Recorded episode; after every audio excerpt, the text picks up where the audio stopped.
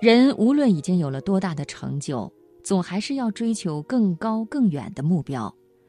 而在这个追求的过程中，为了达到目标，你的认知和能力就一定会不断的增进。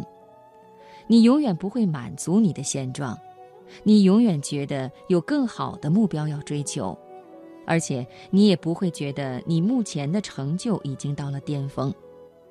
但这也正是人生乐趣的持续啊！你或许会问：难道说我就永远向上攀援？哪里才是我愿意永久停留的某一峰顶呢？事实上，你没有办法永远向上攀援，你不能也不必永远停留在某一峰顶。有一天你会疲倦，你会希望归隐田园。那个时候你会发现，你一生中最绚烂的时刻，不是攀升至任何的峰顶。而是到达了那一峰顶之外的另一片广阔晴朗、花木繁茂的越野平原，在那里，你才开始享有真正宁静平和的生活，真正欣赏和喜爱这个世界。所以，我们真的没有必要焦虑。今天晚上，我首先和朋友们分享这样一篇文章：你不是必须焦虑。作者许嵩。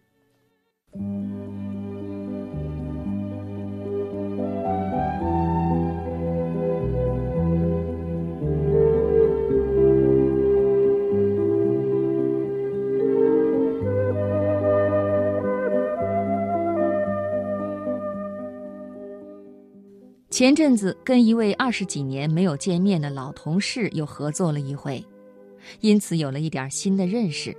过分操心是因为焦虑。焦虑大概是负面情绪中伤害值最高的品种之一。悲痛这样的情绪虽然极致，却不能持久。所有极致的情绪都无法持久，体能消耗太大了。焦虑并不极致，大部分时候看起来还很温和，但胜在绵绵不绝。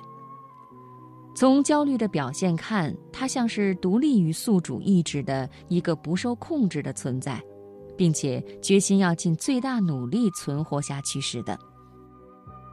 我一贯认为，成熟的人至少要具备两个条件：面对不逃避，知理识分寸。哪怕其他一切还像个中学生，只要有这两条，就是一个成熟的人。但是这很难的。很多人一辈子都没学会，还有人一辈子没想过这也要学。情绪是人性的表达，大家都是人，在给定条件下，我们被激发起的情绪也都差不多。饿得很了都会慌，看到喜欢的人都会荡漾，看到美景都会屏息。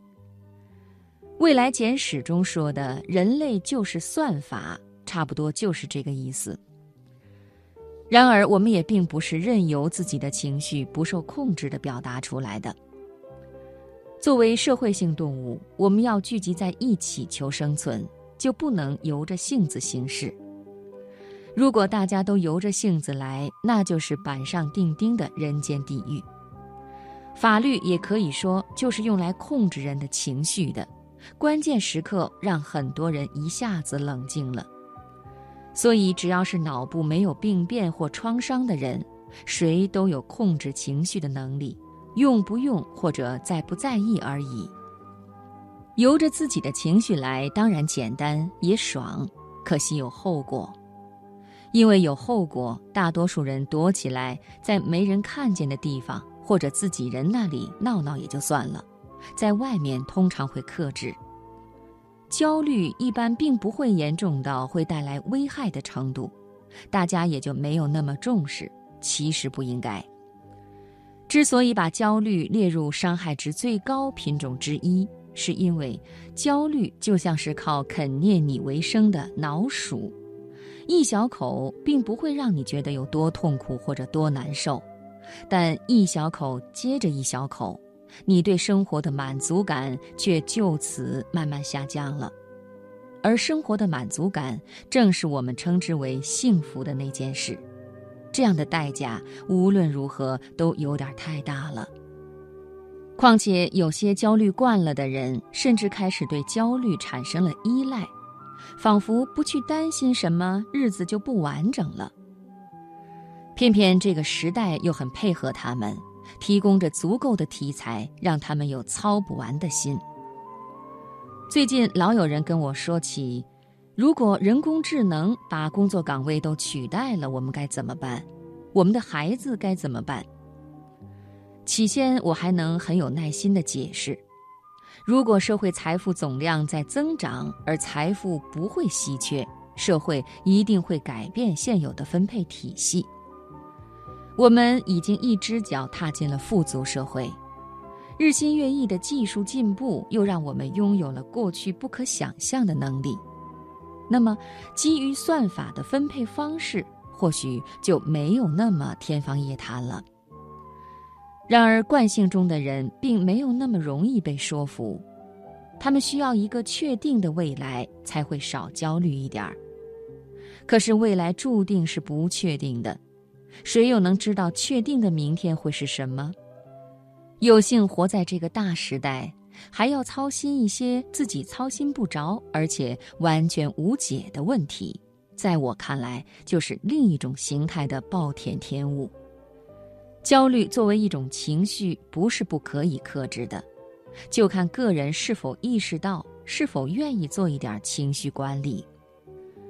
后来我发现读书对情绪管理很有用，就推荐了很多书给那类人。